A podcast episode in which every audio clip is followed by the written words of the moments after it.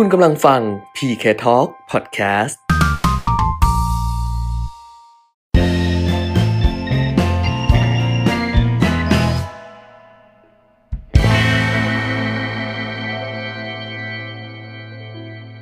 วัสดีค่ะ พบกับวันอาทิตย์คิดเรื่องเงิน EP 1 นะคะ วันนี้เราจะมาคุยกันเรื่องเหตุผลที่เราไม่ควรยกเลิกบัตรเครดิตค่ะ เรื่องของเรื่องคือวันก่อน พี่อ้อยอดีตผู้สื่อข่าวอาวุโสที่ดิฉันนับถือเนี่ยโพสต์ใน Facebook ส่วนตัวบอกว่า น้องแก้มกูรูการเงินแนะนำว่า เรากำหนดรายได้เองไม่ได้ แต่เรากำหนดรายจ่ายเองได้ ว่าแล้วพี่อ้อยก็เลยโทรไปยกเลิกบัตรเครดิตไป1ใบ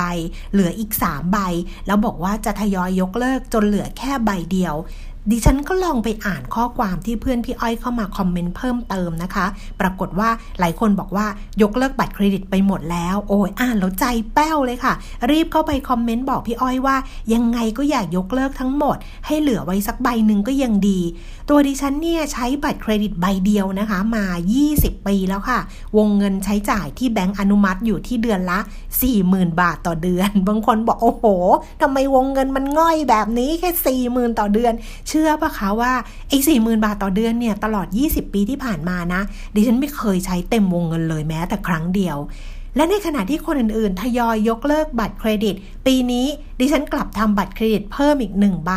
ซึ่งจริง ๆ ก็ไม่ได้ตั้งใจจะทำค่ะ แต่น้องที่แบงค์ซึ่งเคยเอื้อเฟื้อดูแลกันหลายเรื่อง เขาก็มาขอให้ช่วยทำดิฉันก็ทำไปตั้งแต่ต้นปีนั่นแหละ แล้วจนถึงตอนนี้นะ กลางปีแล้วนะ ก็ยังไม่เคยใช้ไอ้บัตรเครดิตใบที่สองเนี่ยแม้แต่ครั้งเดียว คราวนี้ทำไมดิฉันถึงบอกพี่อ้อยว่า อย่ายกเลิกบัตรเครดิตทั้งหมด แล้วตัวเองเนี่ย ไปทำเพิ่มอีกหนึ่งใบ ทั้งนั้นที่ก็ปฏิเสธได้ไม่ทำก็ได้ เรื่องของเรื่องคือจริง ๆ แล้วทราบไหมคะว่า บัตรเครดิตมันมีประโยชน์มากกว่าโทษนะคะ เพียงแต่ว่าเราต้องรู้จักใช้มัน รู้จักวางตัวให้เป็นนาย ไม่ใช่เป็นทาสรับใช้บัตรเครดิต คนส่วนใหญ่เนี่ยใช้บัตรเครดิตอย่างตกเป็นทาสค่ะ นั่นคืออยากได้อะไรก็ใช้บัตรเครดิตรูดซื้อลืมไป ว่าไอ้เงินที่เรากำลังใช้เนี่ยนะมันไม่ใช่เงินเรานะ มันเป็นเงินในอนาคต ซึ่งมันแปลว่ามันเป็นการใช้เงินของคนอื่น แล้วทุกการใช้จ่ายผ่านบัตรเครดิตก็คือการก่อนหนี้ค่ะ เพราะว่าบินแจ้งยอดใช้จ่าย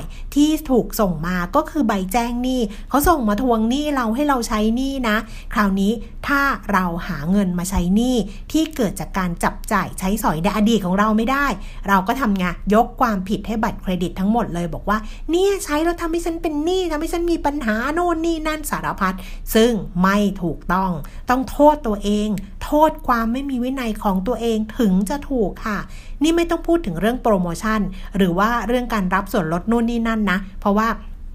ตัวดิฉันเองเนี่ยไม่ใช่ทาสกลไกตลาด แต่เรากำลังพูดถึงประโยชน์ของบัตรเครดิต ในกรณีฉุกเฉินค่ะ ยกตัวอย่างกรณีของลูกหนี้รายหนึ่งในรายการทีเด็ดลูกหนี้นะคะ ซึ่งเขาเป็นหนี้บัตรเครดิตจากการรักษาพยาบาลพยาบาลตัวเอง ในเวลาที่เขาเจ็บไข้ได้ป่วย จริง ๆ ลูกหนี้คนนี้ก็ไม่ได้มีความรู้เรื่องการเงินอะไรมากมายนะ แต่วิธีการคิดของเขาก็คือ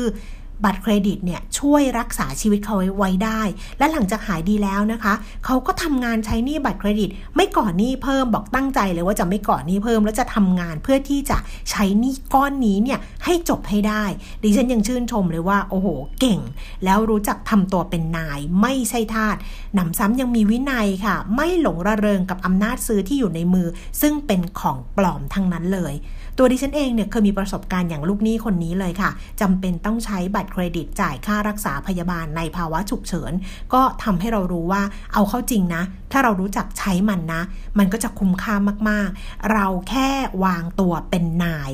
ด้วยการใช้อย่างมีสติ